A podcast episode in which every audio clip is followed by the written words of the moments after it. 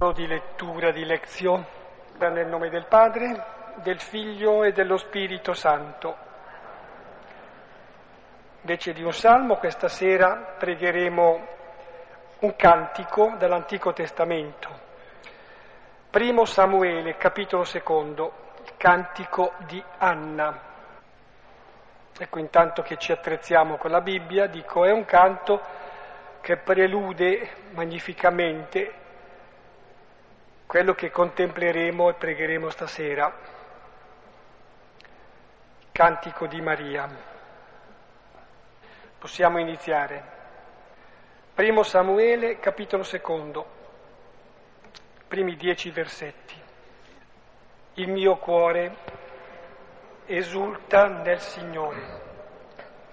La mia fronte si innalza grazie al mio Dio si apre la mia bocca contro i miei nemici, perché io godo del beneficio che mi hai concesso.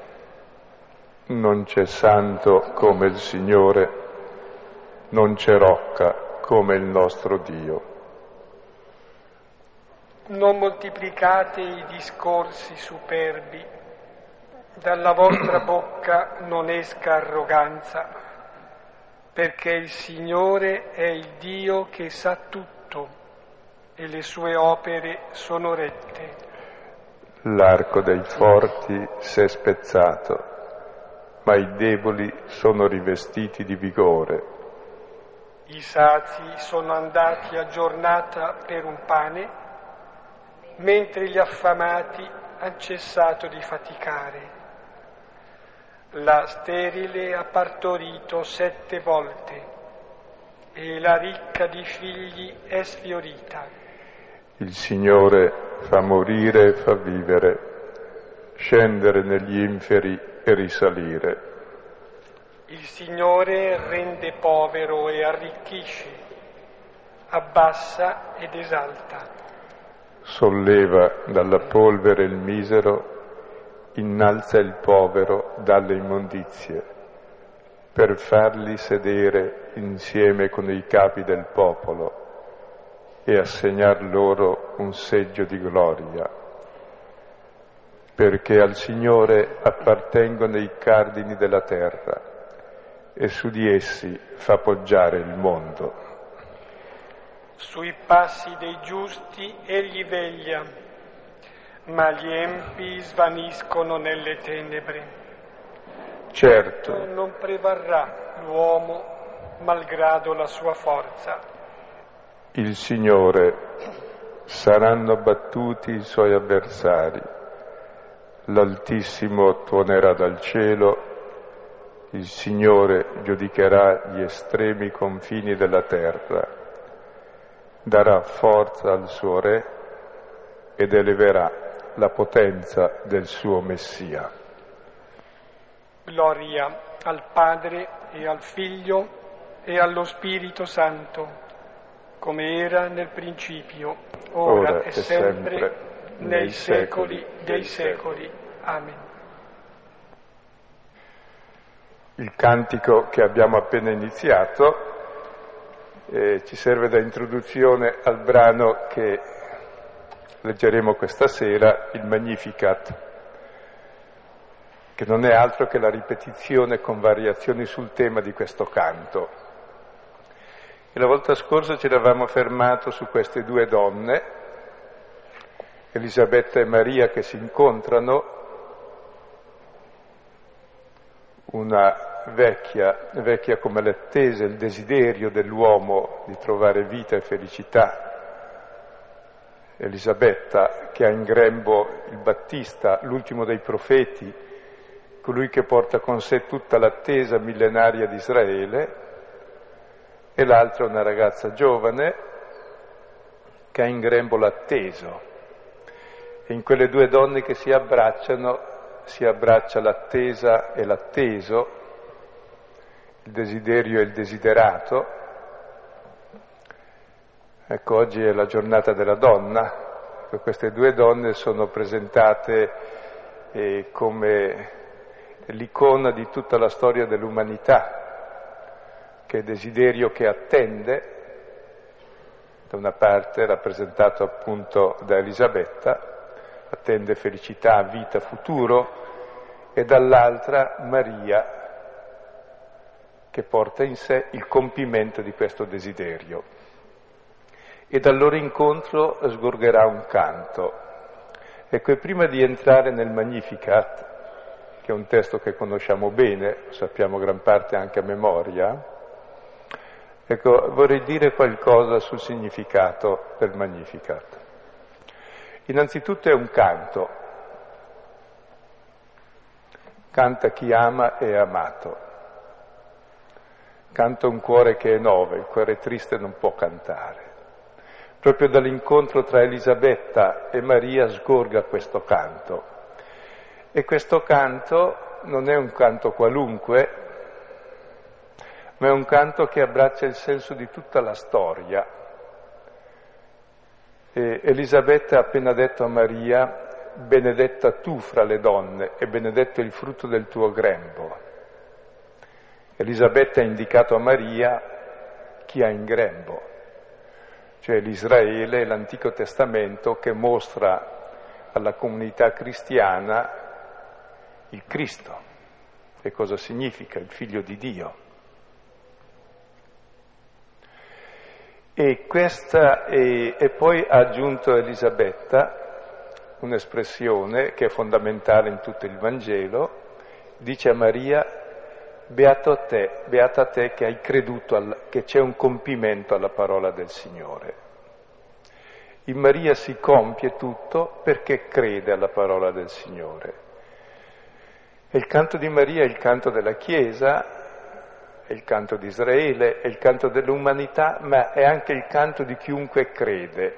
Chi crede è beato. Perché? Perché vede la storia con occhi diversi vede la storia con gli occhi di Dio. E questo canto di Maria ci fa vedere qual è la realtà della storia agli occhi di Dio, cioè la vera realtà, al di là delle nostre paure. Quindi è un modo nuovo di vedere la vita e la storia. È il modo di Dio e Dio ha sempre ragione, presto o tardi. E vediamo appunto come il canto di Maria è il canto di Dio che fa la storia, e lei si inserisce cantando e danzando in questa opera di Dio nella storia. E questa opera la coglie chi la capisce e la vive già ora. E tra l'altro questo canto di Maria che si, nella liturgia si celebra al Vespero, ecco, questo canto rappresenta il Vespero, il punto d'arrivo della storia umana. Dio ha fatto l'uomo perché canti e vedremo che tipo di canto è. Leggiamo dal Vangelo di Luca al capitolo primo, 46, 56. E disse Maria, grandifica l'anima mia il Signore ed esultò il mio spirito in Dio mio Salvatore perché guardò giù alla bassezza della sua serva. Ecco, infatti, da ora mi diranno beata tutte le generazioni, perché fece a me grandi cose il potente e santo è il suo nome, e la sua misericordia di generazione in generazione per quanti lo temono. Fece potenza col suo braccio disperse gli orgogliosi nel pensiero del loro cuore, abbatté possenti dai troni e innalzò tapini, affamati riempì di beni e arricchiti mandò via vuoti. Si prese Israele suo servo, ricordandosi della sua misericordia, come parlò ai nostri padri, ad Abramo, e alla sua discendenza per sempre. Ora Maria dimorò con lei circa tre mesi e ritornò alla sua casa.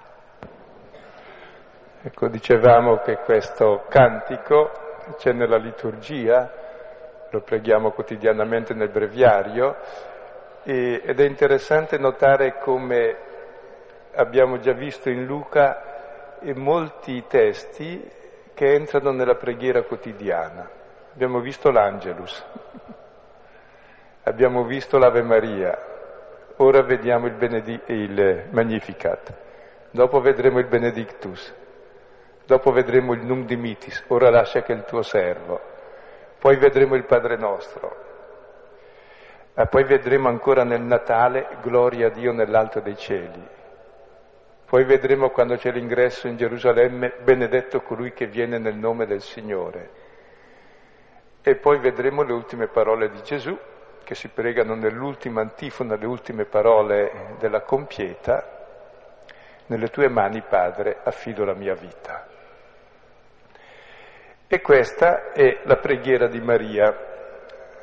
Elisabetta le ha detto, beata te che hai creduto, E Maria invece di rispondere a Elisabetta si mette a cantare Dio. E diceva un commentatore in un bel commento al Magnificat Lutero che se Maria davanti alla benedizione di Elisabetta e alle lodi di Elisabetta avesse detto eh sì, hai proprio ragione, sono proprio brava, Dio ha capito che io merito molto, dice in quel momento Maria sarebbe stata come Lucifero. Invece Maria in quel momento, invece di pensare a sé e a Elisabetta, pensa a Dio, per cui fa un canto di lode. E vorrei che questa sera ci fermassimo sul senso della lode. La lode è la caratteristica fondamentale dell'amore. Cosa vuol dire lodare uno? Vuol dire essere contento che l'altro è quello che è, vuol dire gioire della sua gioia. E se io posso gioire di Dio, ho la gioia di Dio, vivo di Dio, ho il suo spirito, ho la sua vita. Per questo la lode, la gioia e l'amore è il fine della nostra vita. Con la lode noi gioiamo di Dio stesso. È il contrario dell'invidia, dove ci dà fastidio il bene dell'altro, perché non lo possediamo noi. Noi vogliamo possedere e il possesso distrugge il dono e la relazione. Maria invece, avendo ricevuto il dono, e non un dono qualunque, in ogni dono è presente il donatore e Maria addirittura materialmente ha presente il donatore di tutto, il Signore, nel suo seno. E Maria in quel momento allora cosa fa? Non dice adesso me lo prendo e me lo tengo, se non lo distrugge, è contenta che lui sia così. E noi siamo con, chiamati ad essere contenti che Dio sia Dio. Sembra una cosa banale, ma la differenza tra il paradiso e l'inferno è la differenza che c'è tra la lode e la lagnanza. Supponete che io mi trovi in paradiso e vedo Dio come grande Dio, come bello, come buono, ma io come sono piccolo, come sono meschino, come sono cattivo. In quel momento io sarei all'inferno perché vedendo lui così bravo e me così abissalmente lontano, sprofonderei nell'inferno. Se io fossi anche all'inferno e lì guardassi in alto e dicessi ma com'è bello Dio, com'è buono, come sono contento che lui sia così, sarei già in paradiso. E davvero la differenza tra il paradiso e l'inferno è lo spirito di lode, di amore o lo spirito di invidia. E è così importante la lode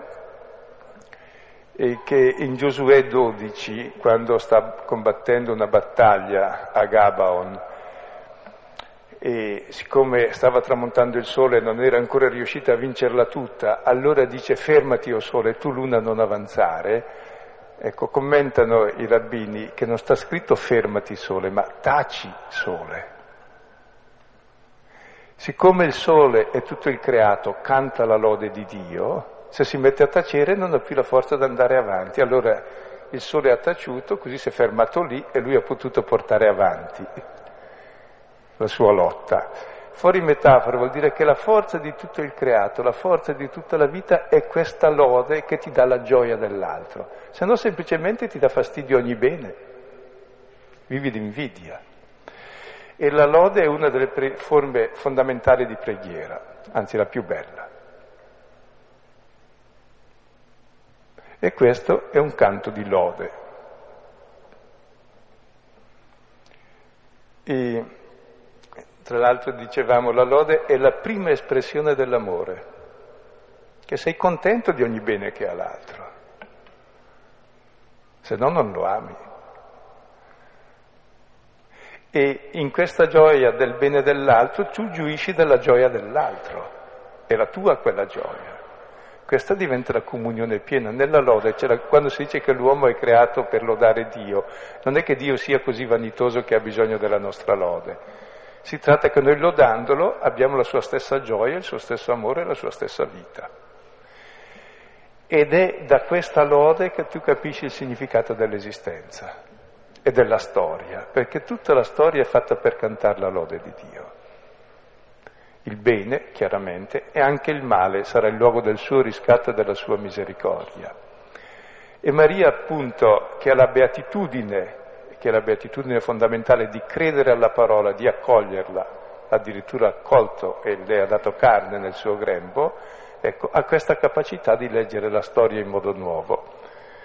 E allora leggeremo questo testo e lo esamineremo proprio eh, per vedere con sguardo nuovo e con cuore nuovo il significato dell'esistenza nostra, dell'esistenza del cosmo intero, perché è un canto storico e cosmico questo, e per aprire gli occhi in fondo sul dono che Dio ci ha fatto. Quel dono che Maria ha scoperto attraverso Elisabetta, attraverso l'Antico Testamento, attraverso l'attesa, il desiderio e la promessa. Eh, ho sotto gli occhi le prime parole con cui inizia questo cantico, eh, questa lode, questa preghiera, e anche un po' per rendere conto dell'espressione che non è usuale, invece che magnifica, grandifica. E mi è venuto in mente che questa preghiera eh, piace a Dio, forse piace più di altre preghiere, perché al Signore capita così di rado di sentirsi vissuto come grande, solitamente o sempre, è vissuto piuttosto come piccino, come meschino e perciò anche dispotico, tirannico. Qui è detto grande.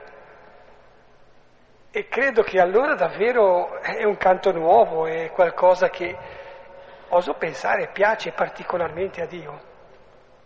Leggo dunque i primi due versetti. E disse Maria, grandifica l'anima mia il Signore, ed esultò il mio spirito in Dio mio Salvatore. Ecco, e le prime espressioni di questo canto, alle parole di Elisabetta, sono un essere rapiti direttamente in Dio, è un canto estatico e la prima parola è grandifica, diciamo magnifica, è la stessa cosa, vuol dire fare grande. Noi siamo abituati a fare Dio piccolo, meschino, invidioso, giudice, geloso, tremendo. Facciamo Dio a nostra immagine e somiglianza. Rimpicciolire Dio vuol dire rimpicciolire sé, perché noi siamo a sua immagine. E spesse volte proiettiamo su Dio tutto il peggio che c'è in noi, tutte le nostre colpe, tutti i nostri desideri di punizione, tutti i nostri deliri di onnipotenza, tutto proiettato su Dio, come ha fatto Adamo in fondo ha fatto piccolo Dio, il serpente cosa gli ha detto? Guarda che Dio è invidioso di te, ti ha vietato di mangiare dell'albero, perché sapeva che se tu lo mangiavi diventavi come lui, grande come lui. Ecco. L'invidia cerca di fare l'altro piccolo, meschino. Ecco Maria fa Dio grande, Dio è il grande. E più fai grande Dio, più sei grande tu, che sei sua immagine e somiglianza. Il far grande Lui dilata tutte le tue possibilità. Il contemplare la sua grandezza dà gioia infinita a te. Sei contento di lui, perché? Perché lui è grande nel dono, è grande nell'amore. E tu considerando la sua grandezza, giuisci della sua grandezza, della sua magnanimità, della sua bontà, del suo amore e sei in lui. Per cui il problema nostro è far grande Dio, dare a Dio la sua giusta dimensione. Per noi Dio sono i nostri idoli, i nostri limiti, i nostri piccoli deliri, i nostri piccoli desideri. No, Dio è grande, infinitamente grande. E più lo fai grande, più giuisci tu, più sei vicino a Lui e più capisci te stesso, diventi magnanimo anche tu, ti si dilata il cuore che esplode nella gioia e nella meraviglia. Addirittura non solo ecco, la mia anima glorifica il Signore e il mio spirito esulta, cioè danza di gioia. Si può rendere anche con, cioè vedendo Dio grande, quasi di contraccolpo, eh, c'è questa espansione anche del nostro spirito. È grande Lui e diventi e grande anche tu, c'è il nostro cuore, con lo spirito e il cuore profondo di noi. C'è come una sintonia tra lui e noi. Avete notato tutti come il male, la paura, l'odio fanno il nostro cuore piccolo, ci stringono, ci chiudono. Ecco, esattamente il contrario, la percezione dell'amore e della grandezza e rendere a Dio ciò che è Dio, cioè il suo amore infinito, che tutto si è donato a Maria e tutto si dona a ciascuno di noi, dona a se stesso addirittura, ecco, in questa percezione il cuore si allarga e diventa una danza, e addirittura danza il mio spirito in Dio. Dio diventa il luogo nel quale danziamo e gioiamo la vita. In Lui siamo, in Lui viviamo, di Lui viviamo, del suo Spirito. E diventa il mio Salvatore, cioè la mia salvezza è proprio questa percezione della grandezza di Dio che è tutta per me, che è la mia stessa grandezza, questa gioia, questo amore di Dio che è tutto per me, è la mia stessa gioia, il mio stesso amore per Lui e per tutti. E capite, questo è il canto di tutto il creato che fiorisce sulla bocca di Maria. Ed è quel canto che fiorisce la sera, è importante che fiorisca la sera perché è facile cantare al mattino di primavera, ma la sera quando si conclude la giornata è più facile imprecare.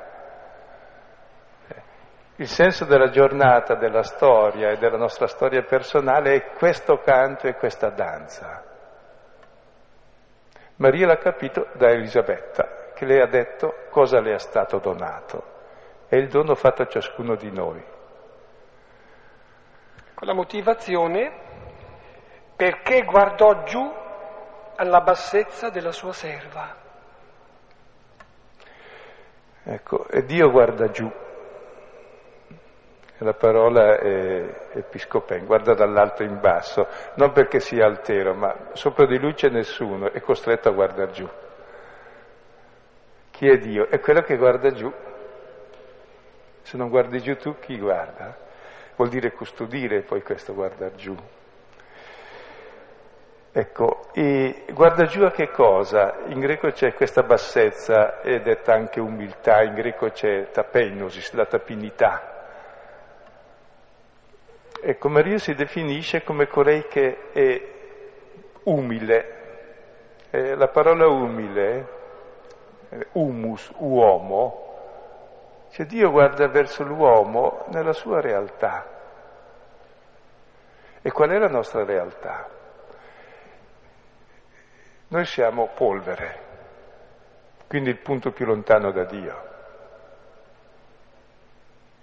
Eppure questa polvere è l'oggetto di tutto lo sguardo, l'occhio è il cuore, è l'amore, è lo spirito, la vita, Tutta questa polvere è l'oggetto dell'amore, del cuore, della vita di Dio, partecipa pienamente della vita di Dio.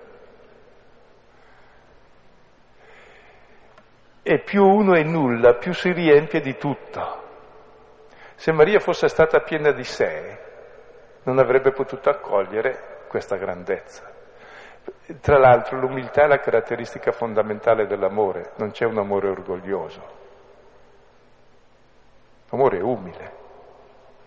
L'amore è servo dell'altro, è appartenenza all'altro. E Maria dice io sono serva, in greco c'è dule schiava, cioè appartengo a te come tu appartieni a me. Il perché allora è della gioia, della danza, è perché lui guarda qui e guarda me e io sono il punto d'arrivo del suo occhio, del suo cuore, del suo amore. È quell'occhio che mi fa vivere e tutti noi abbiamo bisogno di essere visti, siamo come siamo visti. Ecco, è come si vede vista Maria, si vede vista con uno sguardo infinito d'amore, che raggiunge ogni abisso, ogni lontananza e che ricolma ogni vuoto.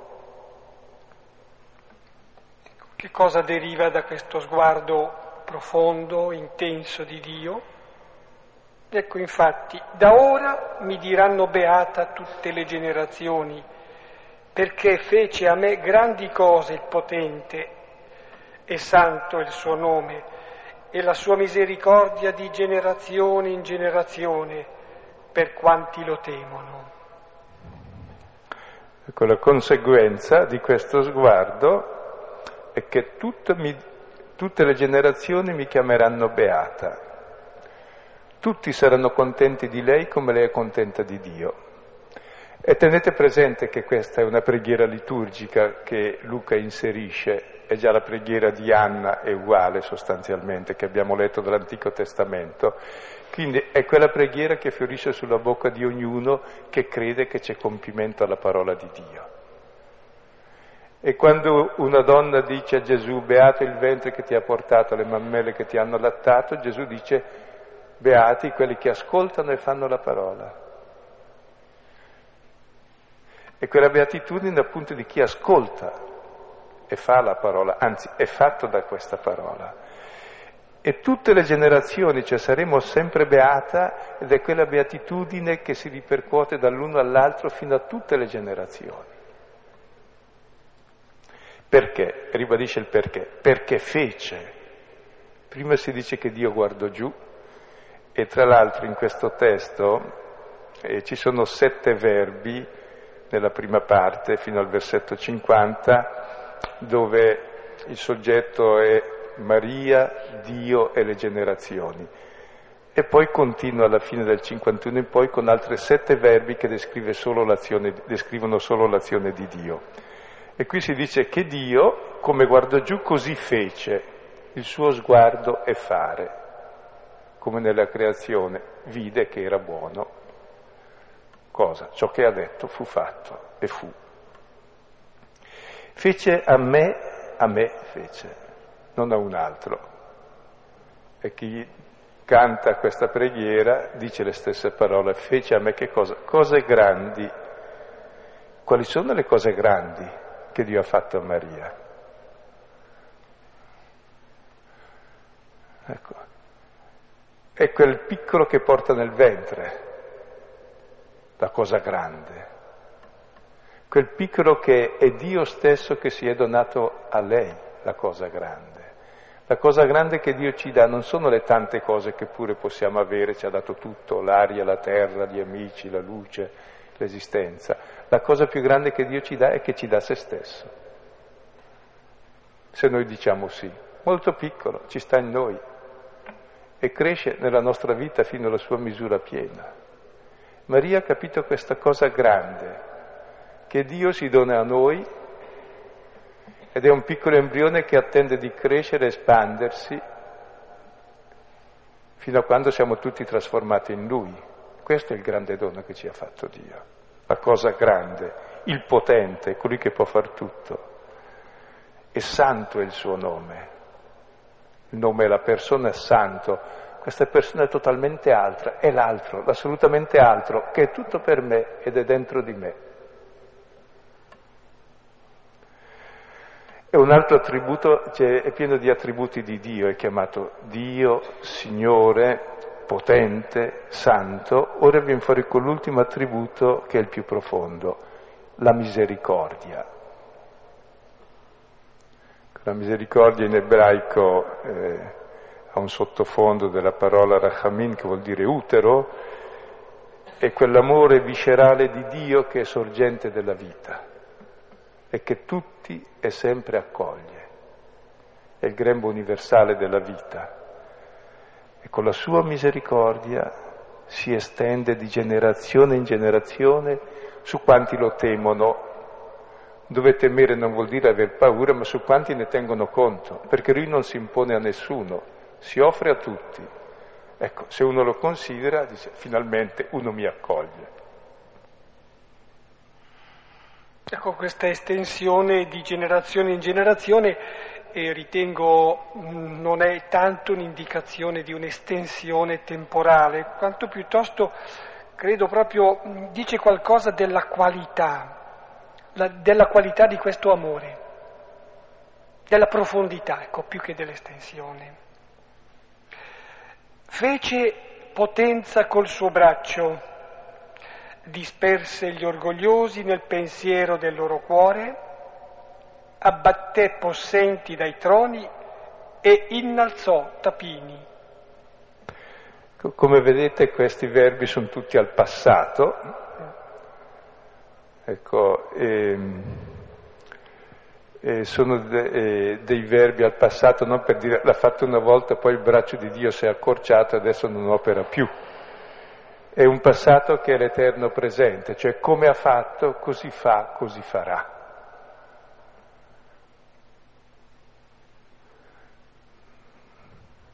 Perché se non c'è mai stato nel passato stai tranquillo, non c'è neanche adesso, non ci sarà neanche dopo.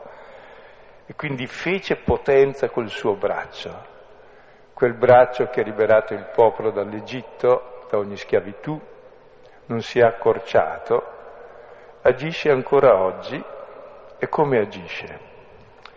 E qui si vede l'azione di Dio nella storia che vedremo meglio quando aggiungeremo le beatitudini, perché il testo più vicino al Magnificat è il testo delle beatitudini.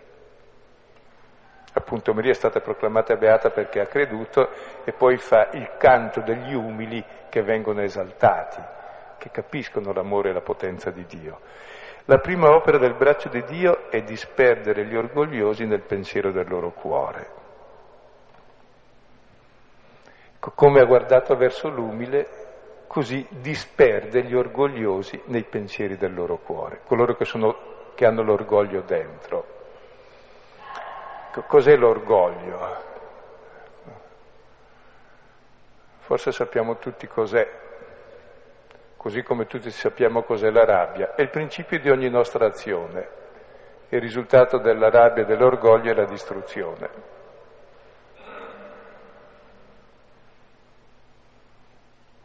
Sono i sentimenti tipici dell'egoismo che pone l'io al centro di tutto. Io, io, io, io diventa il mio Dio e mi prostro in adorazione dei miei idoli e azzero la mia esistenza per raggiungere dei piccoli risultati che sono il mio Dio, che sono il mio io. Per cui ogni dono di Dio, ogni realtà diventa un feticcio, un assoluto del quale divento schiavo e mi distruggono la vita. Allora Dio, Dio fa una grande opera di misericordia disperde gli orgogliosi, come ha disperso nella torre di Babele i popoli. E stavo pensando, com'è che si disperde in fondo? Cioè, ancora oggi, com'è che Dio disperde i pensieri degli orgogliosi?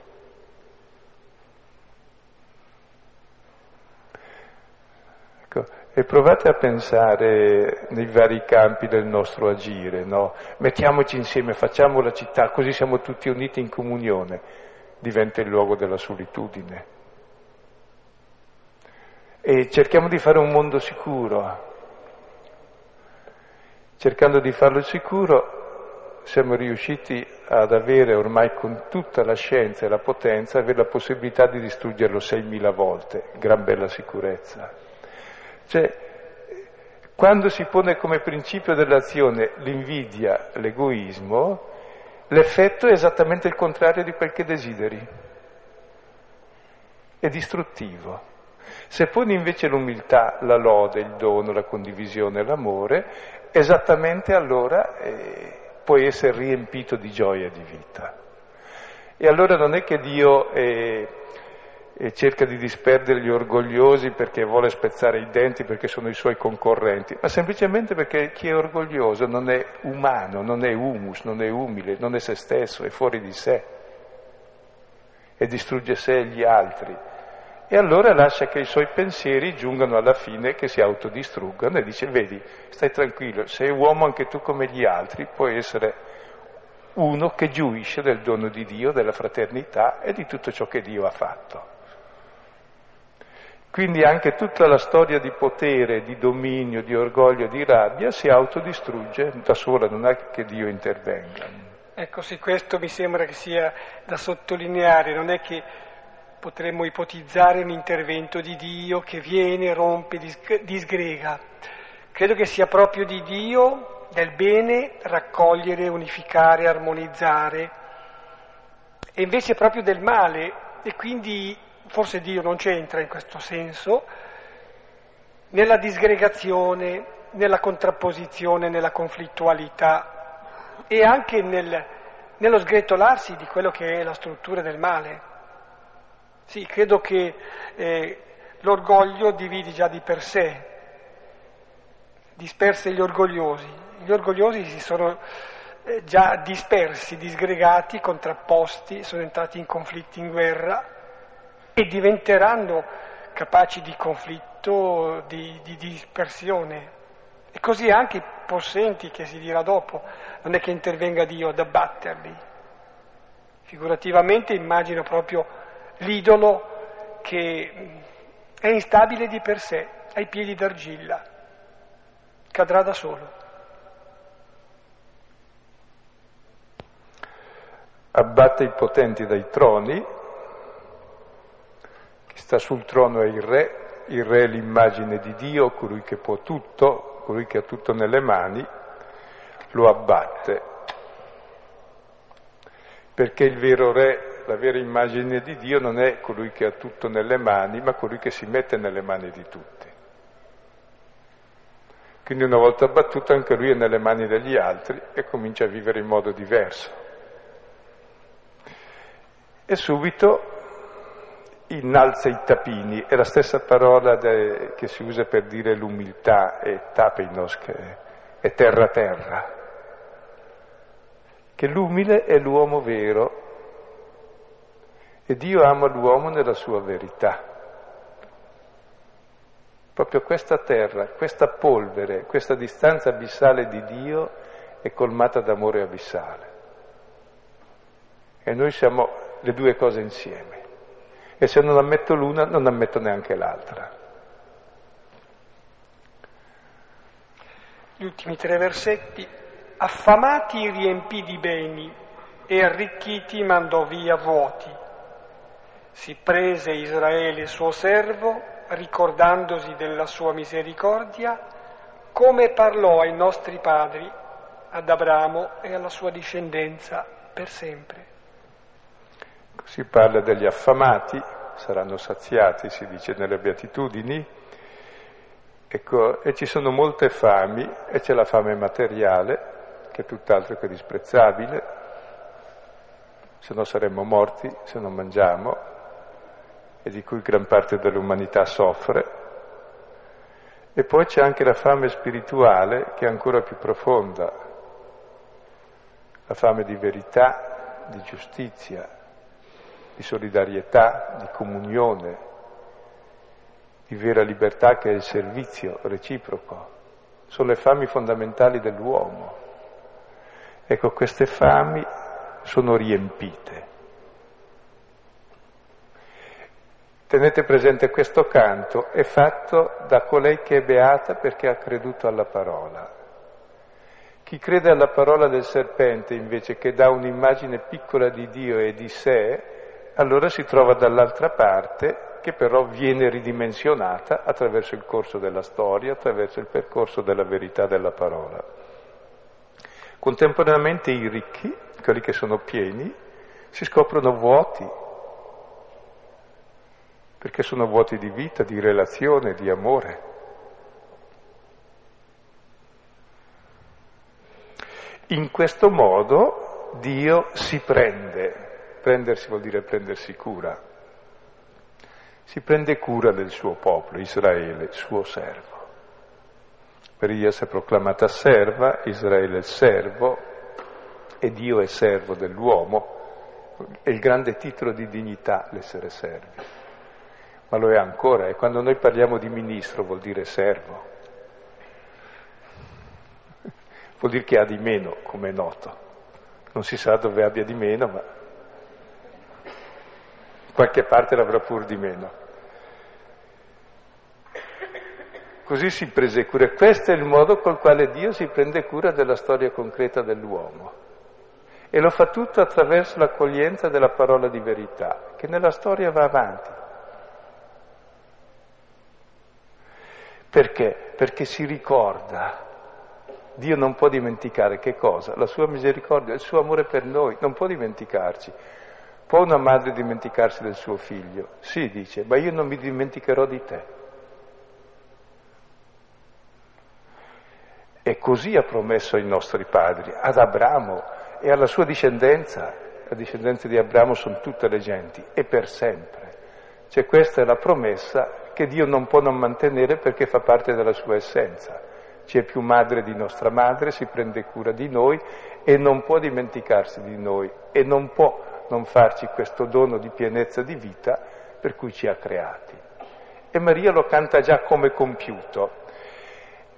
E chi ha l'occhio della fede avverte già che questo è compiuto. È compiuto come è compiuto nel suo seno, eh, un piccolo embrione, che però cresce, che è pienezza di vita e che è il senso della storia. Non è un fatto dico, di memoria questo di Dio, è un fatto proprio di cuore, si ricorda, cioè è un fatto di fedeltà del suo amore. E allora conclude l'ultimo versetto, ecco, dal canto al servizio, dice Maria dimorò con lei circa tre mesi e ritornò alla sua casa. Ecco, ed è bello vedere come dopo questo grande squarcio che scruta il mistero di Dio in se stesso, il mistero di Dio dentro il proprio cuore, il mistero di Dio che agisce nella storia, poi il mistero di Dio che agisce nel quotidiano, si ferma tre mesi a far che cosa? Era il sesto mese, tre mesi a servire la sua cugina. E in questo piccolo servizio di tre mesi cosa fa Maria? Realizza la grandezza di Dio che è a servizio dell'uomo concreto.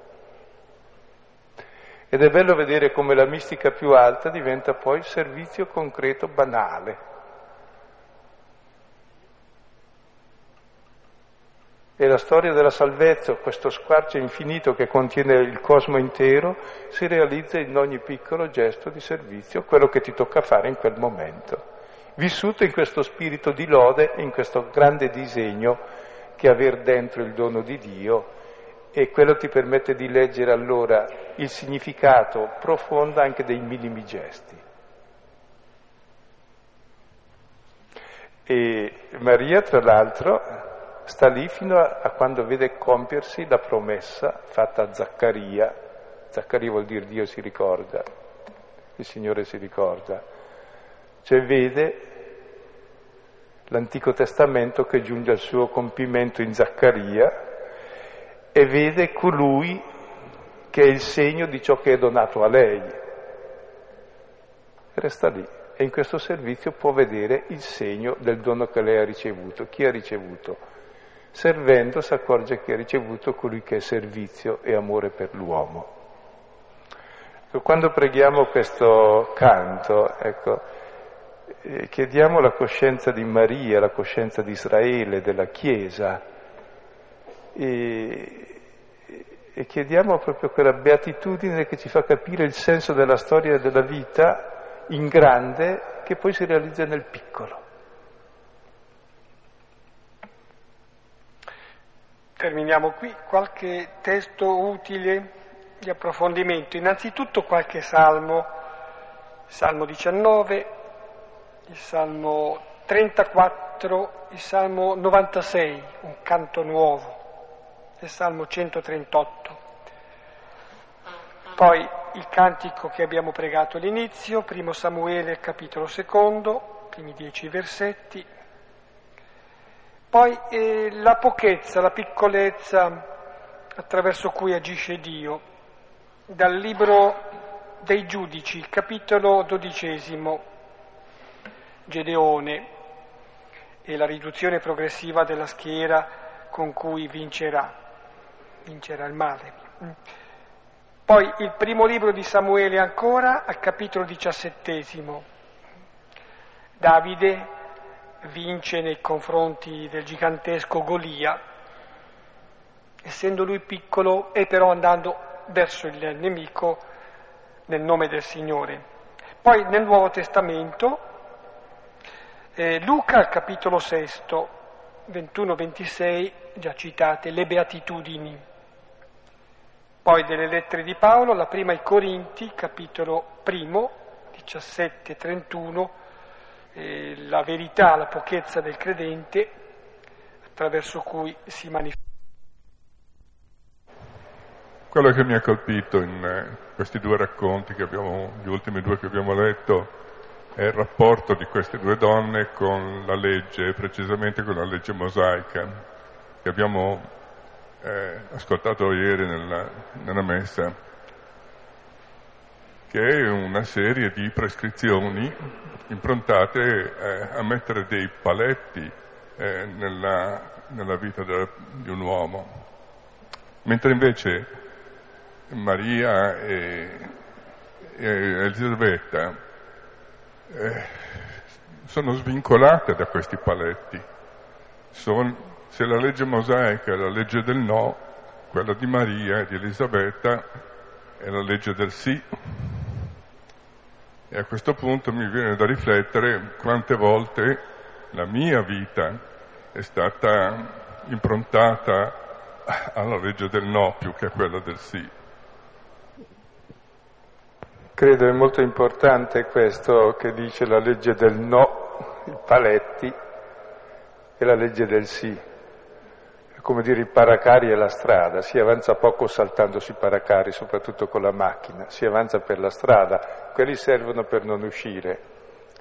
Però c'è da dire una cosa molto bella, che quando si parla delle dieci parole di Dio, noi le isoliamo facendo una legge del no, con qualche prescrizione in più, adorerai, eccetera. Non si tiene presente il prologo. Io sono chi sono io? Il Signore, tuo Dio, che ti ha liberato dal paese d'Egitto. Quindi io sono tuo. Colui che ti dà la libertà. E ti dico queste parole perché tu non cada in schiavitù. Allora si capisce il significato pieno della legge che è l'amore, di cui parla Paolo. E ancora prima della legge c'è la promessa, senza nessuna legge. Abramo ha dato nessuna legge. Cioè Dio gli ha promesso la pienezza di vita e l'essere con lui per sempre. Quindi noi rischiamo di confondere Dio con la legge, con le prescrizioni e i divieti, invece Dio è colui che innanzitutto promette, quindi si compromette. Chi promette una cosa promette se stesso e si dona e libera l'uomo e poi ti dice vuoi essere libero, adesso vivi i miei stessi desideri, che sono desideri di libertà e di vita. E allora si capisce i paletti non come divieti, ma come custodia della vita, così non è un divieto se c'è al bordo della strada un parapetto, serve per non andare giù. Quindi è una protezione, non un divieto, è un'indicazione positiva. Mentre invece davvero sotto noi gioca quell'immagine legalistica di Dio, quando diciamo Dio vede, pensiamo subito all'occhio col triangolo di divieto e di giudizio. Invece noi è proprio Dio che vede, nel senso che ama, e quindi provvede e quindi fa la sua misericordia su di noi. Ed è molto importante quanto lei diceva sulla legge proprio che non deve essere la legge del no, ma quella del sì. E già lo è nell'Antico Testamento fiorisce pienamente in Maria. Eh, ecco, per me il Magnificat adesso non so se sia un'interpretazione corretta, però è un canto rivoluzionario, eh, nel senso che leggendolo quello che mi colpisce subito è, è la giustizia che c'è dentro, è il fatto che quelli piccoli e, e maltrattati eh, usciranno dalla loro condizione.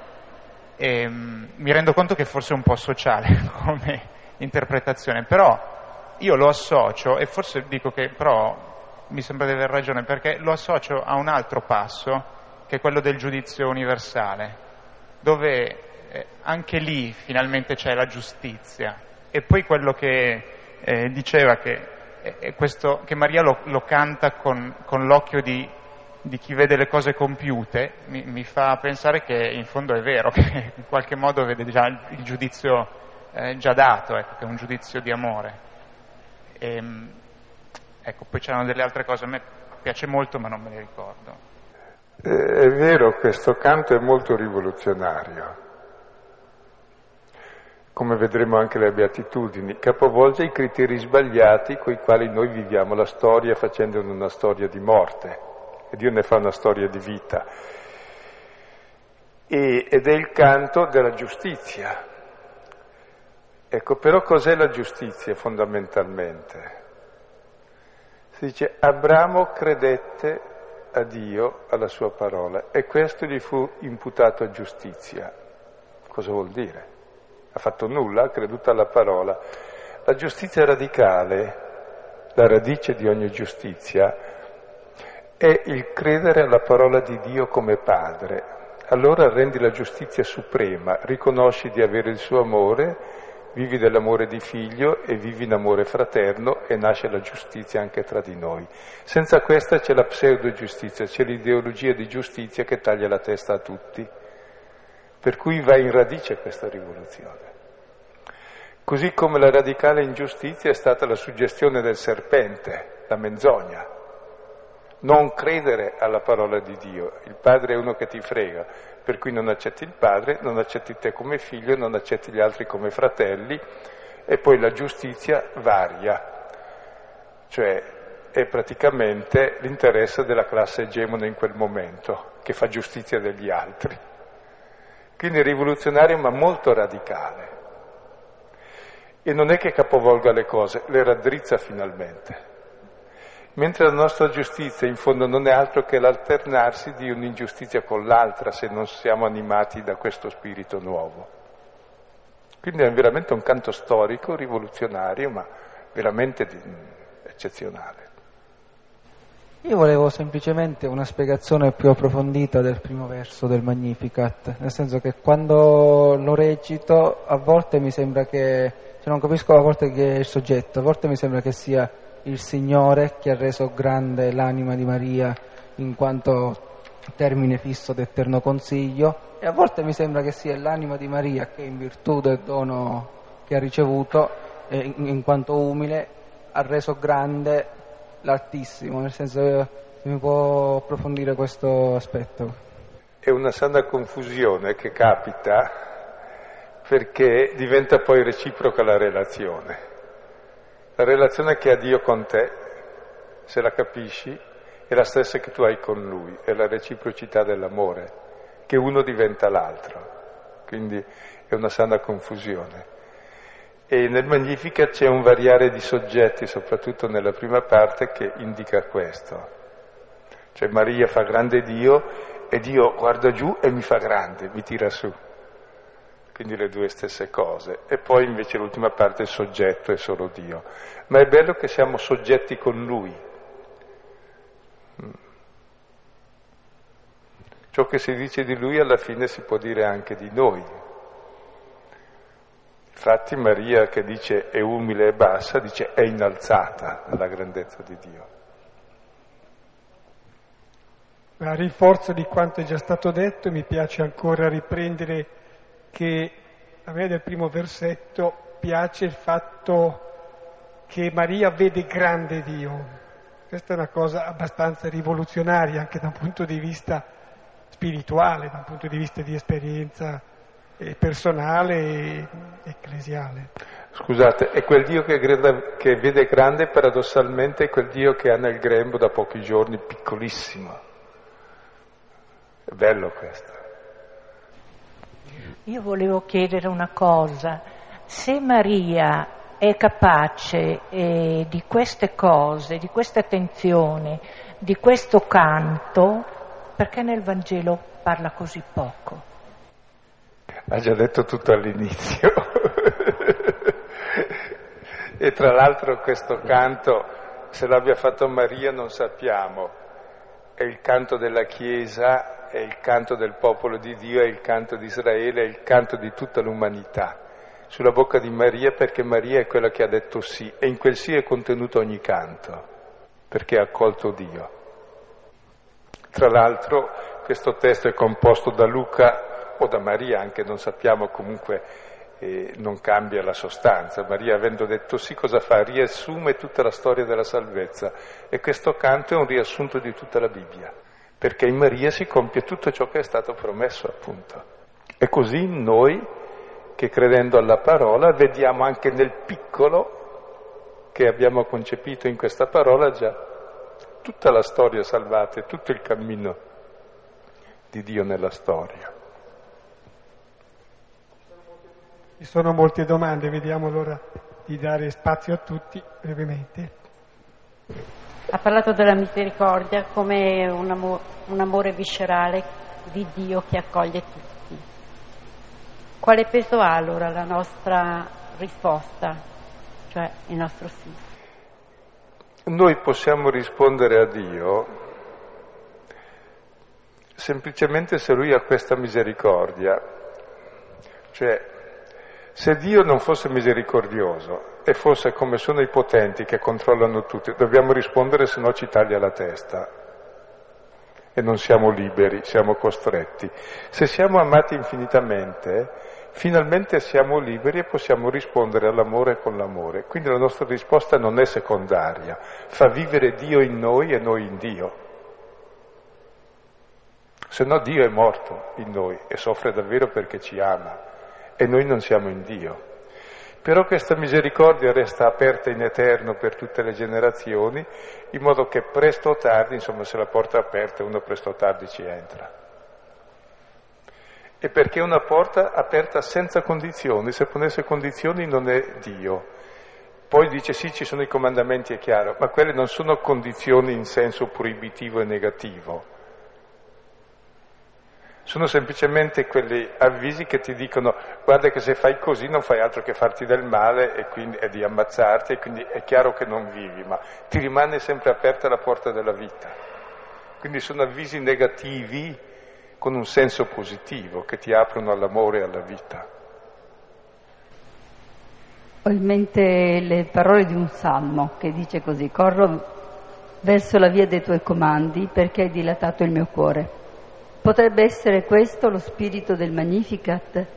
E perché anche noi non potremmo avere questo spirito e cantare anche noi un Magnificat? È una bella domanda. Dio ce lo chiede da sempre. Sì che basta così? Eh? Ha citato il Salmo, cos'è? 119 questo qui. Sì. È un salmo di 170 versetti. Eh? Lo cantiamo allora, no? L'altra volta. C'è Amedeo. Amedeo? A me è piaciuto molto il, um, l'idea di nobiltà della, della servitù. Eh, a proposito di rivoluzione, ritengo che appunto in questo e in tanti altri momenti abbia voluto raddrizzare, ma non tanto mh, mm, i ricchi e i poveri, i poveri e i ricchi, ma praticamente tutti quanti a essere ricchi, perché alcune rivoluzioni hanno cercato poi di farci diventare tutti poveri, ma mm, veramente eh, in questa idea che la nobiltà è la servitù, il servizio, la missione, eh, in questa umiltà noi troviamo la gioia, perché se Dio si è fatto servo nostro, addirittura per morire per noi, ha trovato appunto la gioia di farsi eh, di porsi allo nostro livello. E ho letto anche che addirittura il Papa è nobile, eccetera, ma è servo di, dei servi. E mi è piaciuto leggere l'altro giorno una cosa del genere.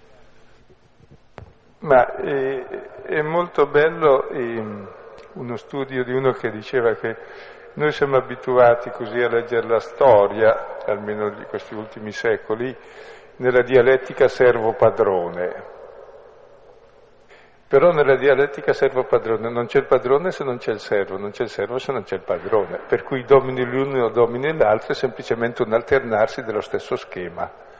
Ecco, il Vangelo azzera lo schema servo-padrone che suppone in fondo che si sia padroni a turno, cioè elimina la mentalità chiria, curiale di chi vuol dominare e instaura la mentalità del servizio reciproco nell'amore, che è la libertà dell'uomo. Finalmente possiamo essere liberi perché siamo gli uni servi degli altri, come Dio che è servo della vita, servo di amore e appartiene all'altro. Quindi è la rottura dello schema fondamentale che regge la storia di perversione della dialettica servo-padrone. Ed è quello anche che diceva Milani nella lettera al compagno Pipetta, per chi se lo ricorda. Cioè, sono con te, ma sappi che quando sarai dentro il cancello sarò contro di te e, non, e tu non capisci queste cose. A me è piaciuto molto quando si è detto che Maria, con gli occhi della fede, riesce a vedere il compimento della storia nella storia stessa, con tutti i problemi. Mi è sembrato un grande antidoto alla nostra tendenza ogni tanto a lamentarci sempre che, che non è il tempo giusto, non è il tempo di Dio. E mi è proprio piaciuto il fatto che con gli occhi della fede uno riesce a vedere i piccoli segni da cui nasce l'opera di Dio ed è già compiuta in questo momento. E c'è anche la possibilità, ed è una fortuna, di iniziare il mattino invece che imprecando perché si vede l'agenda, di iniziare dicendo le lodi di Dio. Sono le lodi del mattino, le lodi di mezzogiorno, le lodi della sera. Ed è importante. Se dimentichiamo questa dimensione nella vita non gioiamo più e non sappiamo più contemplare e vedere. Eh, mi colpiva molto eh, aspetto, l'aspetto della pochezza dell'uomo e il fatto che Maria lodi Dio proprio dicendo guarda giù alla bassezza della sua serva. Devo ammettere che, anche se non mi piace ammetterlo, quando ho sentito questa frase mi ha dato un po' fastidio. Eh, non so se io avrei lodato perché sono bassa e ser- cioè, eh, e mi rendo conto che dalla reazione interiore c'è un bel cammino da fare, insomma, e questo forse è il punto più importante, il sentirsi quello che siamo e quindi poter accogliere Dio in questo. Sì, e credo fatto bene a dire perché il fastidio che proviamo tutti, e qui magari chiudiamo, e però appunto accennavamo all'inizio che noi siamo eh, una contraddizione in termini. Siamo polvere e questa polvere è vivificata dal soffio di Dio. Siamo tutte e due le cose, ma è questa polvere che è vivificata dal soffio di Dio, non ciò che io penso di me, quello è vivificato dalle mie cattive fantasie, dai miei deliri di onnipotenza, perché io sono nulla, non c'ero. Questo nulla che poi si concreta in terra e che è oggetto infinito dell'amore di Dio, questa è la dignità infinita, che è inalienabile in qualunque persona e corrisponde al desiderio di grandezza vera che tutti abbiamo, mentre tutte le altre grandezze ci tolgono da questa verità che solo l'umile conosce chissà che questa polvere, questa carne, questo limite è oggetto di amore infinito. Allora mi amo totalmente e ho la mia grandezza, perché si dice poi che questa bassezza è innalzata. Dove è innalzata? L'alto è Dio, cioè è divinizzata proprio questo, che è la condizione di essere creatura, che è l'unico modo di poter esistere. Concludiamo qui. Ecco, non concludiamo magari pregando il Magnificat, lo faremo magari personalmente, ancora una volta con la preghiera dell'Ave. Gioisci, Ave Maria, piena di grazia, il Signore è con te. Tu sei benedetta fra le donne e benedetto è il frutto del tuo seno, Gesù. Santa Maria, Madre di Dio, prega per noi peccatori, adesso e nell'ora della nostra morte. Amen. Nel nome del Padre, del Figlio e dello Spirito Santo.